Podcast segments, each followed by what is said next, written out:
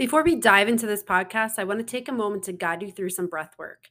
Now, the reason I want to start with this is that breath work has a powerful ability to allow us to have clarity of thought and to allow our nervous systems to go into a state of relaxation, which will allow us to focus better on what we're taking in from our environment. So, start with me here. I want you to take a deep breath through your nose, and then another deep breath through your nose while holding that and then slowly exhale through your mouth.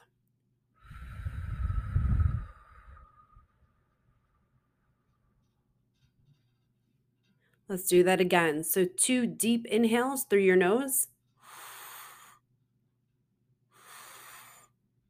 Slow exhale through your mouth.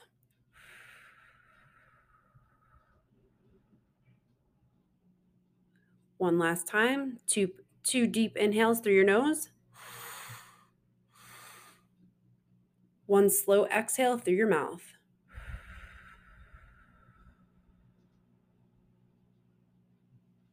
Thank you for joining this in breathwork practice, and I hope you enjoy the podcast.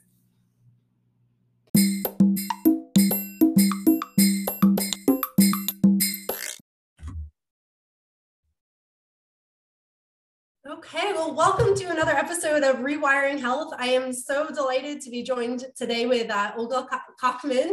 Um, so Olga is um, uh, is a holistic binge eating coach. She helps women uh, stop binge eating, emotional eating, and yo-yo dieting, working with uh, groups and individual clients. So I'm so excited to have you here and uh, to share your story and, and, and what you do. So um, if you don't, you know, if you wouldn't mind just sharing, maybe start with some of your story. I, I think it'd be so interesting for people to hear that.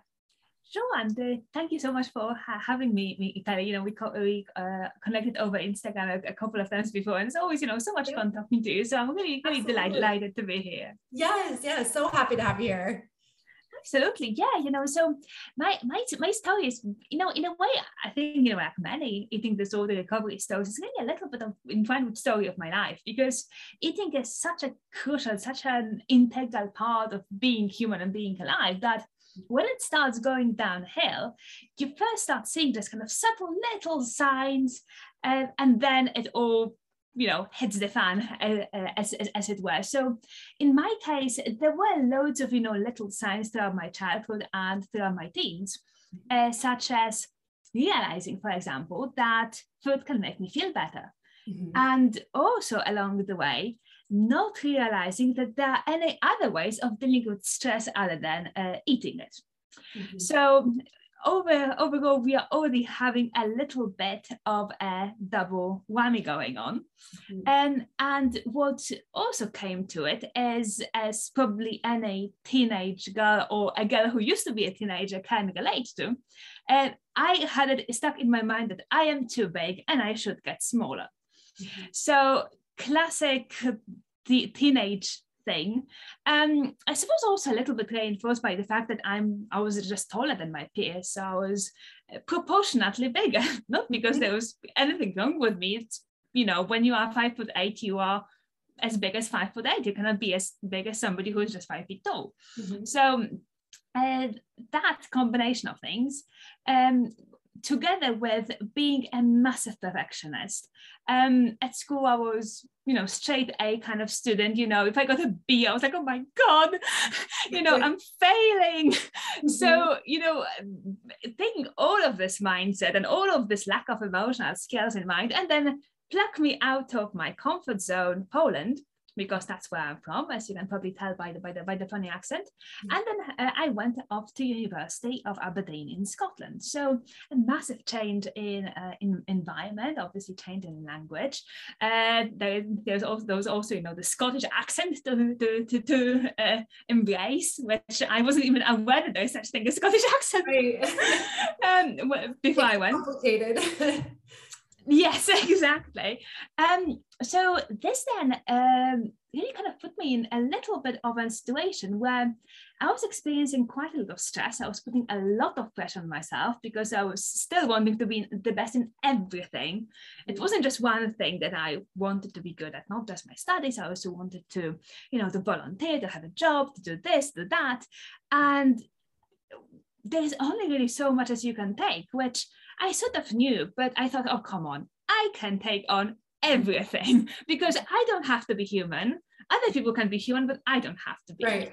So, um, um, and then you know something had to give, mm-hmm. and the first, I think, kind of really strong memory of it definitely was a binge that that comes to my mind was when I broke up with my first sort of, I kind of, I suppose, boyfriend, but you know, it was complicated. I wasn't really sure, you know, it's university stuff. Mm-hmm. Um, but it hurt all the same.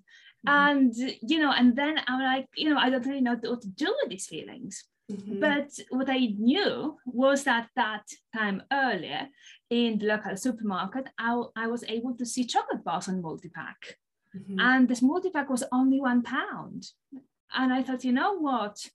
That is probably, you know, really a better place to go than like, you know, talking to anybody and opening up because I had it very much ingrained in my head that opening up to people means that you are weak and possibly also a little bit stupid because, you know, strong people don't have feelings and they definitely do not talk about them. So these uh, Crunchies, because that was the chocolate bar, they didn't last very long. Mm-hmm. And this was, I think, kind of the first really kind of all out binge, which I, I really hoped, oh my God, you know, what is really happening? And as kind of the time kind of went by, um, it was sort of episodes of, you know, overeating, emotional eating, binge eating. And by the time I was graduating, um, my routine basically became um, working on my dissertation in the morning and on the way to the medical campus i would stop by the supermarket mm-hmm. and get myself two tubs of um, uh, depending on, on they had usually it was like cake bites or mm-hmm. flapjack bites like mini brownies sort of things you know in like these kind of sharing tubs mm-hmm. and they had a, then again on multi offer two for three pounds which is you know really, really good when you're in university Mm-hmm. And by the time my lecture started at noon, um, they were both gone. And this was pretty much kind of the existence over and over. And it took various forms, you know, uh, then when I graduated and started working. And it was only really until I started losing my hair when I decided, you know, I cannot keep going the way I was going because this is just mad. Mm-hmm. Yeah.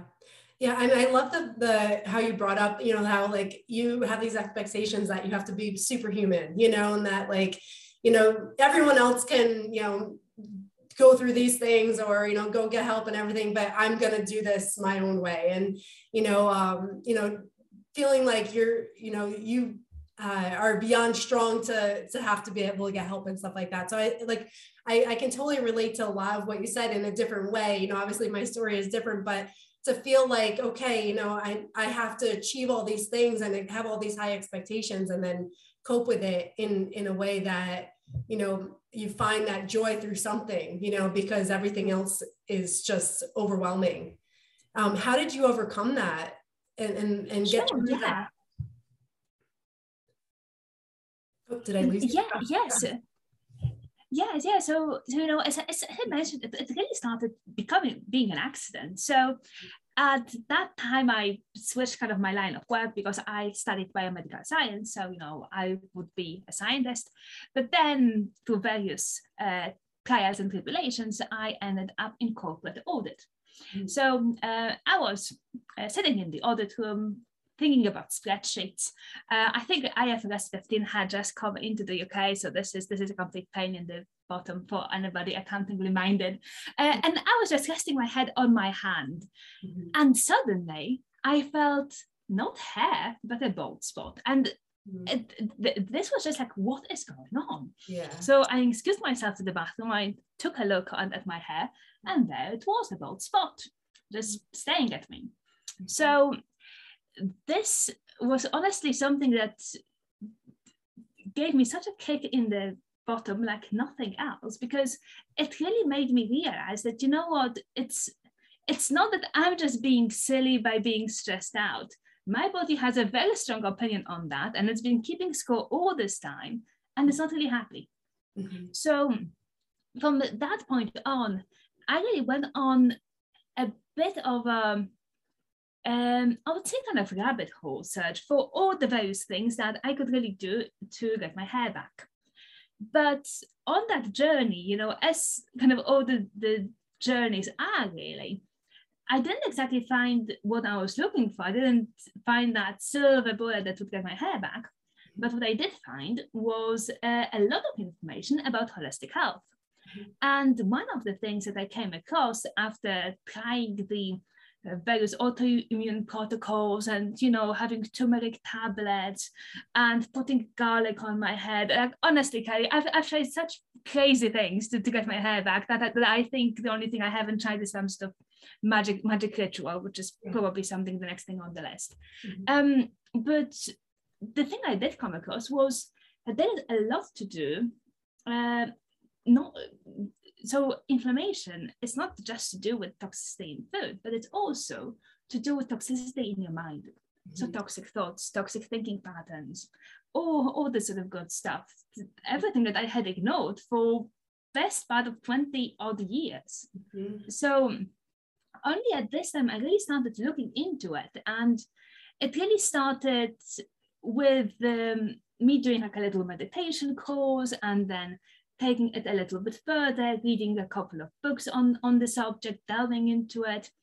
Um, and then, you know, working a little bit with a hypnotherapist. And it was all really in the, uh, with the focus of getting my hair back. But the more I was delving into it, the more I started realizing that food stopped being an issue for me. And, and I started seeing it for what it really was. And it was really an emotional crutch, a way of coping.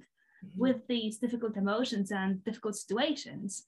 Um, and when I started discovering that there are actually different things that I can do, mm-hmm. that, you know, having fun and let's say, you know, doing gardening or baking or, you know, just being outside, doing things I love, mm-hmm. um, are absolutely valid ways of uh, dissipating this stress. And it doesn't make me lazy, it doesn't make me stupid, it makes me human mm-hmm. then suddenly food has lost all, all the power it had. Mm-hmm.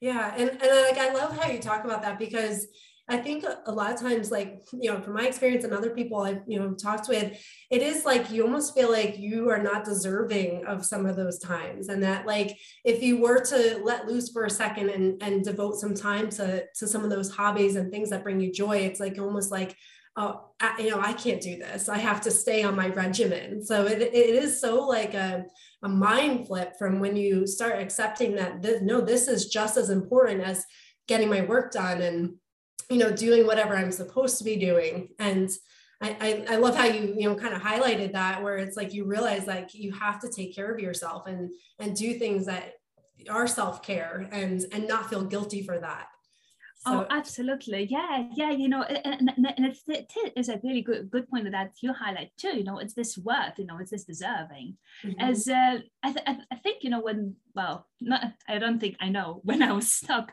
back mm-hmm. in this kind of kind of eating disorder patterns. I yeah. I felt I had to justify everything. You know that um when when I really kind of got to the point of being bad and you know on top of eating disorder, I also got depression. Mm-hmm. It was really really at that point when I finally allowed myself, guess what, to finish work at 7 p.m. and then maybe watch a movie. Mm-hmm. And this was the reward that I have never allowed myself before. Yeah, yeah, exactly. And yeah, and, and I think that it's so important to re- that you were able to recognize that, like you know you saw the patterns that were limiting you and it was only perpetuating what was going on. And it's like realizing that you are human you know no matter how strong you are and no matter how perfect you try to make things you know at the end of the day you are human you're an emotional body you're a physical body you're a mental body and and everything that you do impacts that. So i think it's amazing that you were able to kind of discover that you know in yourself and and what you needed to do to get in a better place. Mm-hmm. um I know one thing I know, like for me too, like through my eating disorder, I never actually was formally diagnosed with an eating disorder. And I think it's so important to highlight that because I know there's so many, you know, women and men out there that experience many of the same things that you and I have gone through and maybe don't want to go get formally diagnosed or haven't or or even um, for me i downplayed my eating disorder because i never had a formal diagnosis and i'm like well it's not really a problem. And i never you know i i like i said just downplayed that. Did you ever get formally diagnosed or could you touch on that a little bit Sure, yeah. No, no, I, I never, never got got with a mm-hmm. formal diagnosis. This, yeah. um, and to, I think there were several several factors as to why why it was one, and I never thought it was really, you know, I never really thought it was a disorder at, at that mm-hmm. point. I yeah. thought that it is just my own weakness. It just, you know, why why should I bother a doctor with the fact that I'm just I just cannot control myself? I mean, like this is just silly, you know. Why? It, so I it didn't even go through my mind that eating disorder is really a thing. And it was only really through the benefit of hindsight when I was able to look at the way I lived my life and think, you know what, I tick every single of these, these boxes. Mm-hmm. So it, it, definitely would have been a thing. And you know, the other thing, I think even if I knew, I would have been too ashamed. You know, I was so proud back when I was at university. And I think admitting to anybody that I don't have a handle on it that would have been I, I, don't I don't think you know in that mindset I would have been able really to go through with it. Mm-hmm.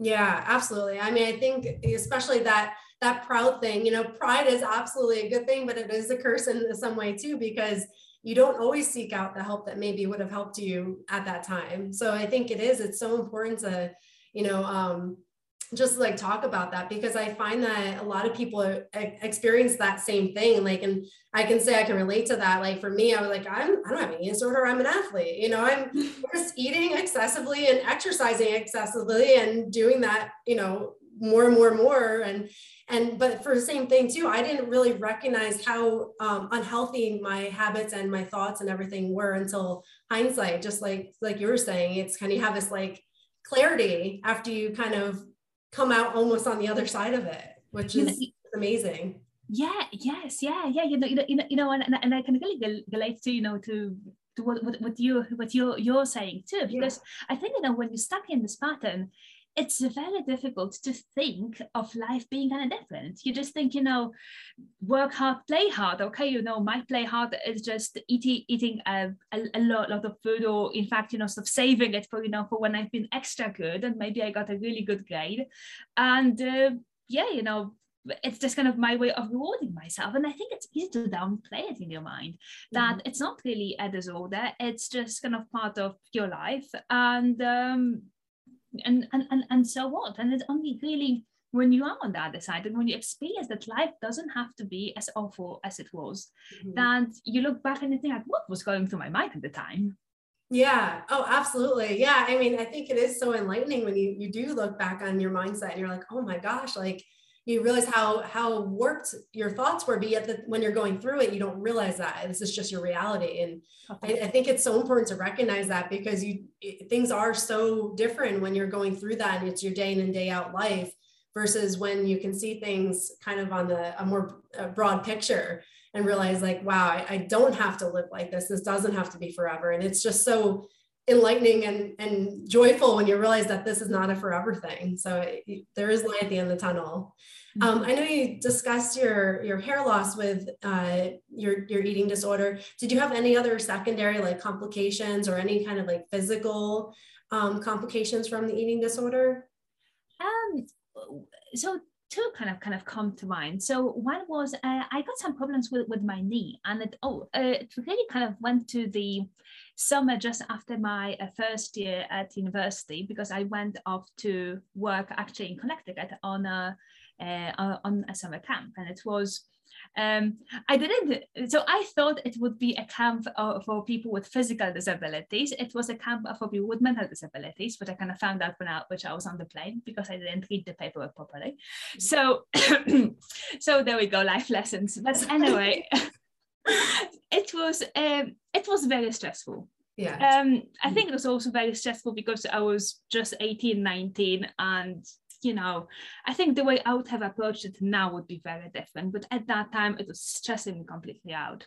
Mm-hmm. And um, what, what was also happening is that I just couldn't stop eating because camp food was absolutely disgusting. This was kind of one thing. And I really wanted joy somewhere else. And that joy was really in the form of food. Whenever we could go out or, you know, that I had a day off, it was like, okay, let's let, let's go and see, you know, which restaurant does something to do with Oreos. Mm-hmm. Um, but I was also recognizing that my clothes were getting tighter and I really didn't like that. So um, I start I started going to the camp gym, and the only worthwhile piece of equipment there was this uh, old exercise bike. And obviously, you know, being a numbers person, I thought, okay, let's take a look at how many calories this thing burns. And I noticed that the higher I put the resistance, the more calories I can burn at a, at a given time. Wasn't amazing? So I started pedaling on that as hard as I could for as long as I could during my break times. And as you can imagine, uh, with this not being properly regulated, mm-hmm. uh, that did, I'm not really sure what to my knee. I suspect that it may have slightly damaged one of the cartilages because for a good couple of years afterwards, my knee was hurting, mm-hmm. especially when I, when I when I placed it in a sort of certain way. Um, thankfully now, 10 years or 10 plus years on, it's okay. But this was, I think, a definite strong physical, um, mm, you know, um, result of it. And then the other thing was that at that time, Kelly, like I'm five foot eight, and I was way over 100 kilos. Mm-hmm. Um, so that is 200, I think, 20 pounds, which is kind of quite a lot. Mm-hmm. And, you know, I obviously don't, don't want to, you know, shame anybody for being whatever size they are, but for me, for my body, this wasn't a comfortable size. Mm-hmm. You know, I couldn't walk up the stairs without you know losing my breath. You know i really liked the outdoors like everything seemed to be so hard like going through mm, a fog. And i didn't enjoy being in a body that was quite as big. So that was mm, another effect. And then i suppose the other one was had to do with self-confidence. Mm-hmm. so i was just very aware how i looked. And i was also very aware how I looked when I left for university. So, you know, kind of coming back home with additional 30, 40 kilos on you. You know, my some of my friends couldn't recognize me, and you can see it in people's eyes where I, where, where you know, they want to say, "What the heck has just happened to you?" Mm-hmm. And nobody is going to ask the question. Everybody's being very polite about it, mm-hmm. but you kind of know that they're thinking, like, "What is going on with you?"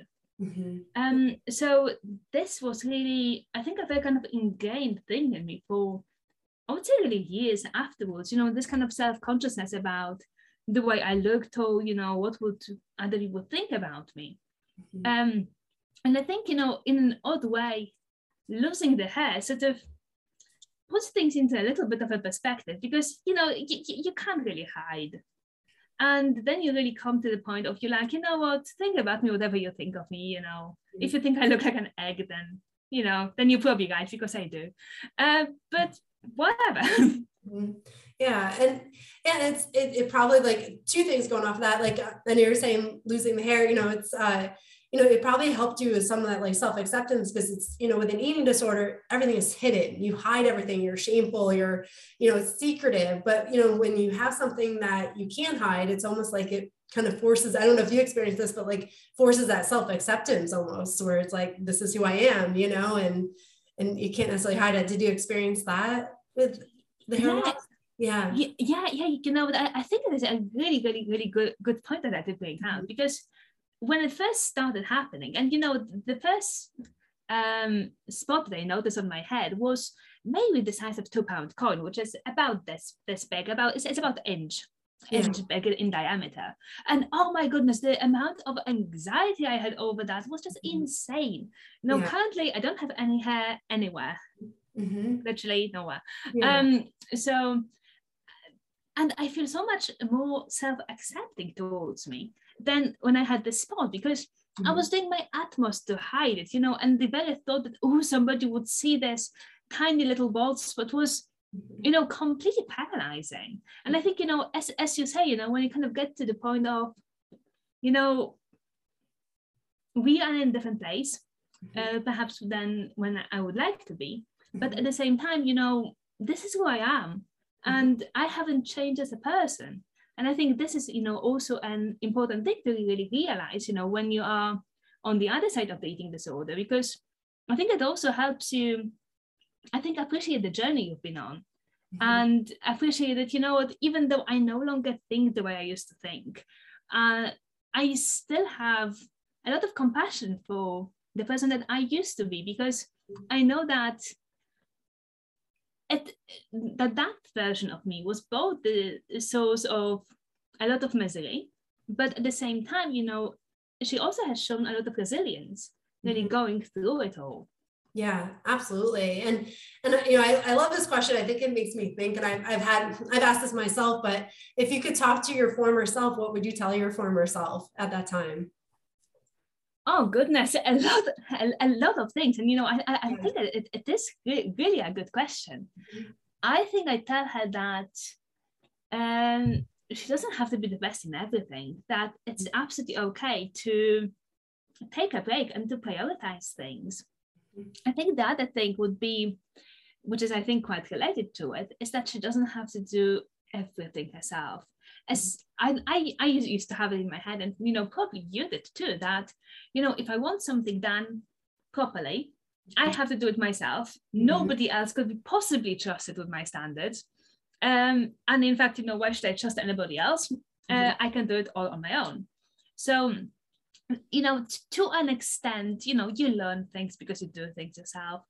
But you, I think there is a beauty in uh, delegation, deletion, and delaying things, where you just create a little bit of space for yourself. And I think I also tell her that, you know, that she's important too. Mm-hmm. And that prioritizing absolutely everything and everybody else apart from myself isn't the greatest choice because, you know, ultimately you cannot pour from an, an empty cup. And the more I think I was focusing on other people's expectations. Uh, so, say other people. Um, if it froze on your side. Uh, sorry. Oh, there we go. Sorry, it froze for a second, so I didn't hear anything the last like five seconds. Sorry. Oh, oh, oh, oh it's fine. Sure. Yeah, yeah. I, I was, I was just, just, just saying about the uh, expect expectations because I, I really feel you know the more we focus on what other people want for us, both when it comes to career choices or you know grades or um, you know, just a general kind of life expectations, you know, the less we really listen to to ourselves, to our own intuition, you know, where we, we really want to be as people. Mm-hmm. And I feel, you know, for a lot of kind of my teens and 20s, I was living up to to where I should be mm-hmm. and never asking myself where I want to be. And mm-hmm. I think making this distinction was quite a game changer for me. I love that. Like that, that point I think is everything. Like, because I, I really feel like it's like you go through your life and you don't even realize that you're doing that, that you're like, I should be doing this. And it's like, it's a draining way to kind of go through things. So I, I love that you're bringing up that point because it's so true. Like, I mean, I, I went through that myself, like, oh my gosh, I'm doing everything I should be doing. But at the end of the day, like, you only have one life and your time is limited. And it's like, what do you want out of life? And I think that is like when you start to grow and you start to flourish and, and become what you're destined to be. I think it's just like a beautiful point that you made there, like recognizing the difference between should and, and want. Um, do you know like what helped you kind of flip your mindset on that or or change your mindset on or figure that out? Um, you know what I'd say uh so so there are kind of a couple of things that kind of helped me with that and i think the main one was really kind of the introspection and the journaling Mm-hmm. And you know, this was something that I I have tried to, you know, I have tried tried to journal I don't know since I think I was eight or mm-hmm. something. Mm-hmm. As you know, at, at, that time you got these kind of fancy um journals with scented pages and you know it was all kind of very princessy but I could never stick to it and yeah. it was only really when I started reading you know various various books and really allowing myself the space to to talk um, you know, talk to, to the pages that um, I think, you know, a lot of things kind of really started coming up for me. Mm-hmm. Um, the other thing that was really, really helpful was meditation, mm-hmm. because this is also a space where you really learn to sit with whatever is coming up. And, you know, it's, it's not that you start meditating and, you know, you are off, you know, into the Zen land and everything is wonderful. Uh, sometimes things that come up are not very pleasant. And mm-hmm. you still kind of sit through it and you still uh, sit with it. And then later on, when you know you're leading a normal life and you're not meditating, um, you also find yourself in a space with not very pleasant emotions. Mm-hmm. And then you also realize that you know what I was able to sit through 10 minutes of this earlier this morning. Why can't I sit through it now and don't have to self-medicate with a chocolate bar. It's absolutely fine for me to experience this too. Um, other thing that, I, that, that helped me was hypnotherapy. Mm-hmm. Um, it was actually the reason I hired a hypnotherapist was really for my hair, mm-hmm. but um, I can't I, can't, can't say that, that that this bit has helped. But mm-hmm. overall, when it comes to my overall well-being, that definitely helped because um, partly it's the is this kind of deeper introspection that happens in hypnotherapy.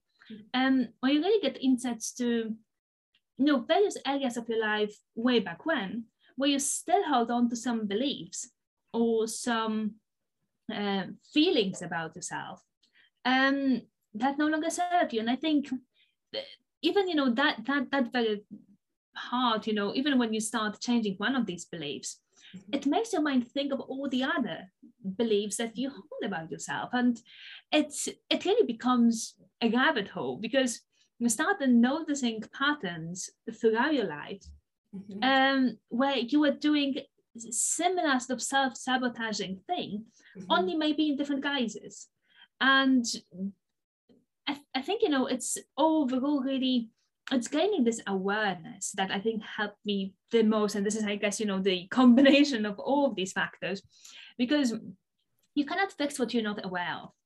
And you, and it is really only through analyzing and kind of self-analyzing why am I, am I doing it you know what is driving driving me me to do it what do I actually believe about myself that allows you to see these behaviors for for what they are because you know at, at some point you get to the um, you ask the question, why am I doing this? And you think, either I don't actually know because I've always done it.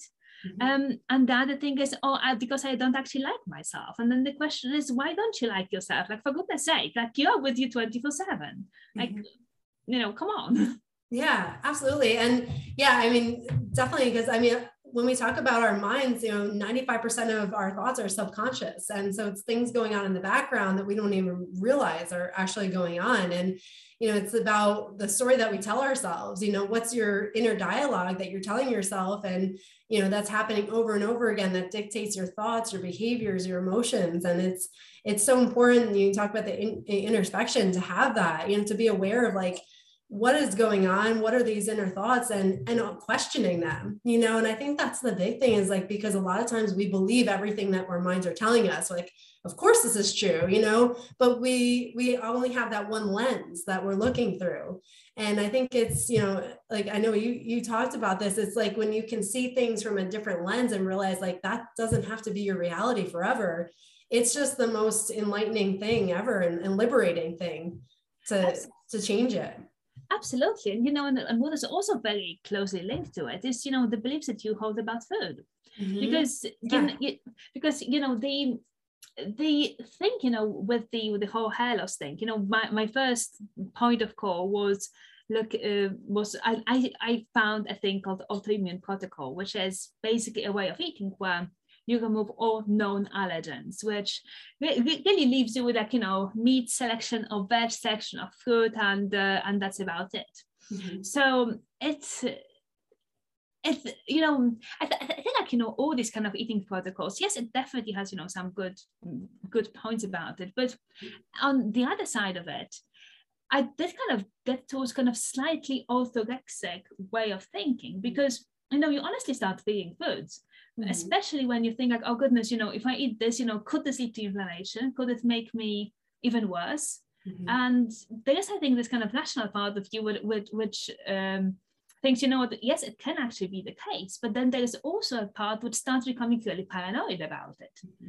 And when when you then start doing this introspection, then you are able to, I think, calm this paranoid part a little bit and think, okay, chill.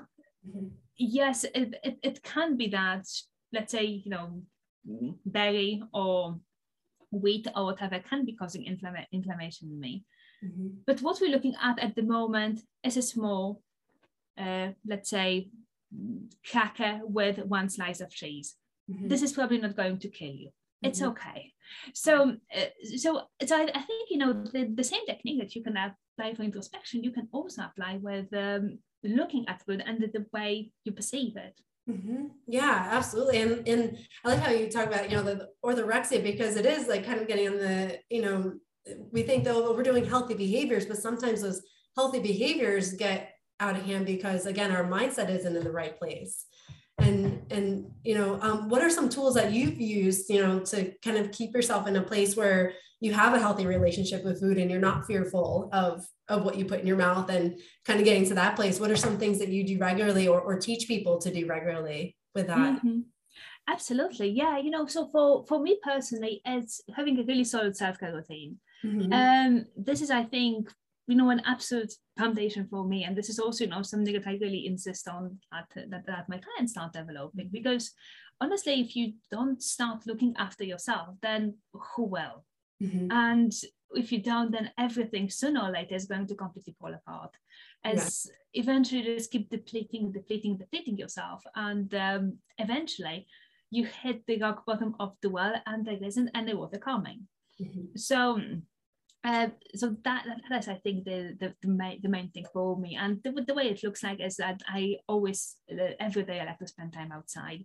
Mm-hmm. I always get recharged when whenever I'm you know, whether it's in the garden or in the park or whatever, I just, I, I just like to be out in nature. Um, and then, you know, meditation practice. This is something, you know, which I started easily over two years ago. And I may have missed a day or so there, but other than that, it's it's pretty solid because it really keeps me so much more sane than it did, did before.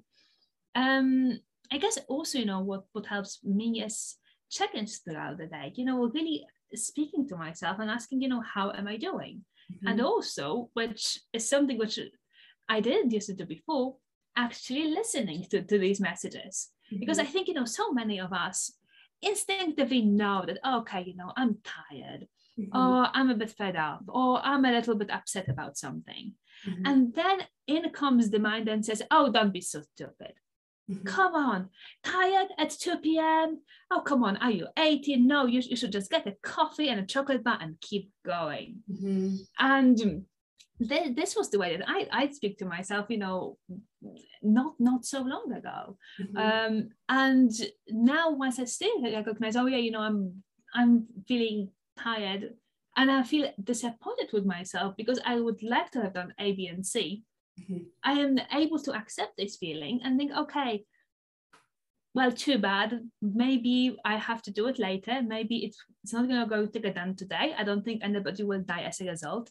Mm-hmm. Why don't I lay down for 10 minutes? Mm-hmm. And there we go. So I think for me, it was really about developing this trust with, uh, with myself and having this conversation with these various layers of myself and actually listening to what I have to say. Because I think it's all well and good to have the awareness, but if you then dismiss these messages, it's pretty much as if you are talking to another person in a relationship like hey kelly you know do you, do you want to, want to go go for pizza or lunch uh, or you know somewhere else mm-hmm. and then you say what you want and i'm like yeah whatever mm-hmm. i'm not listening you yeah. know yeah. It, it, it is great trust and then eventually yeah stop listening to, to, to, to these messages. So mm-hmm. for, for me, and I think for my clients, it's really about um,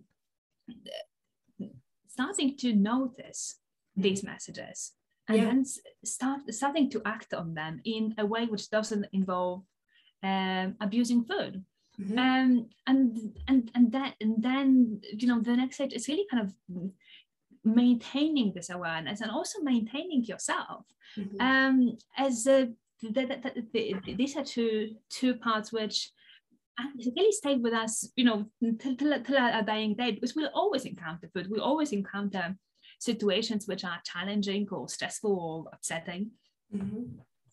But we need to be aware that they are even happening because uh, then we can act, we can put things in place mm-hmm. um, rather than def- waiting till we are really at the end of our third and then defaulting to the simplest function um, option, which is which is binge eating. Mm-hmm.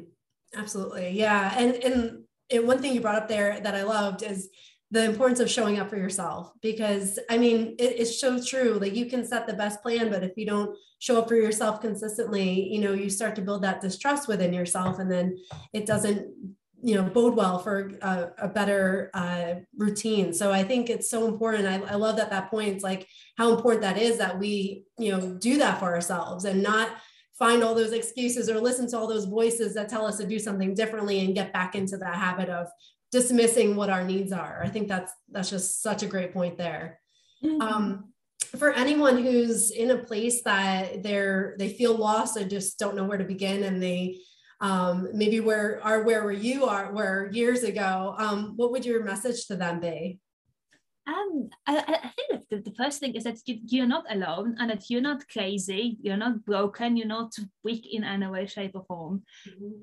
You know, it's, it's okay to not be okay, and it's okay to be in the place where you currently are. And you know, all you know, the, the struggle that you're you are going through is of course it's all unique to you but it, it, it, there are so many other people who are in very same position as you and also there are so many people who have been in this position and mm. have recovered so um, i think you know my main message is to have hope um, and also to, to, to, to accept it that, that I, th- I think you know for for myself you know if i had spoken to, my, to myself all these years ago and said to myself oh god look you know what's you're doing with food mm-hmm. it's just not healthy for you i'd probably think you know what it really is but i was just too afraid to admit it to myself mm-hmm. as you can't really fix what you're not aware of and having you know even having this awareness like this itself is a, is a, is a really good good first step Mm-hmm. I love that. I think that's it is so so important. I love that you you brought that up, and I, I think it's amazing. And, and just the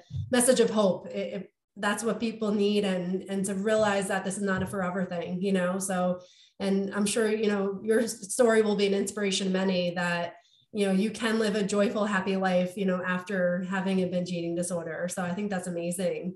Um, for those people who and i know you've worked with so many people that and have helped so many people incredibly but um, how can people find you? Yeah yeah. So so you, you can find me first of all on instagram um, at olgas underscore wellness um, or you can find me on Facebook, where I am also on Olga's Wellness. Uh, and there is a Facebook group which is also very imaginatively uh, called Olga's Wellness Food Freedom Community. Or you can find me on my website, www, you guessed it, olgaswellness.com. Uh, and then the final point will be uh, there will be podcasts uh, that I will be releasing soon, and it's Heal from Within with Olga's Wellness. So uh, that uh, title became a tiny bit more imaginative than the other ones. Perfect. I'll put that all in the show notes too. So you'll have that available um, at the bottom of this. And um, for anyone listening, feel free to leave any questions or comments for myself or Olga, and um, definitely reach out to her and connect with her because she's a wealth of knowledge and information and, and, a great resource for anyone going through this. So um, I thank you so much, Olga, for joining us, joining me today and sharing your story. And, and I know that your story will be inspiring to many. And, and I think it's just incredible to, you know, what you've, what you've gone through and, and how you've come out on the other end in such a, amazing place. So thank you. I appreciate it. Um, uh, absolutely, and thank and thank you for for inviting me, me Kelly. It's, it's been lovely to connect with you again. Absolutely, yes, definitely, always is.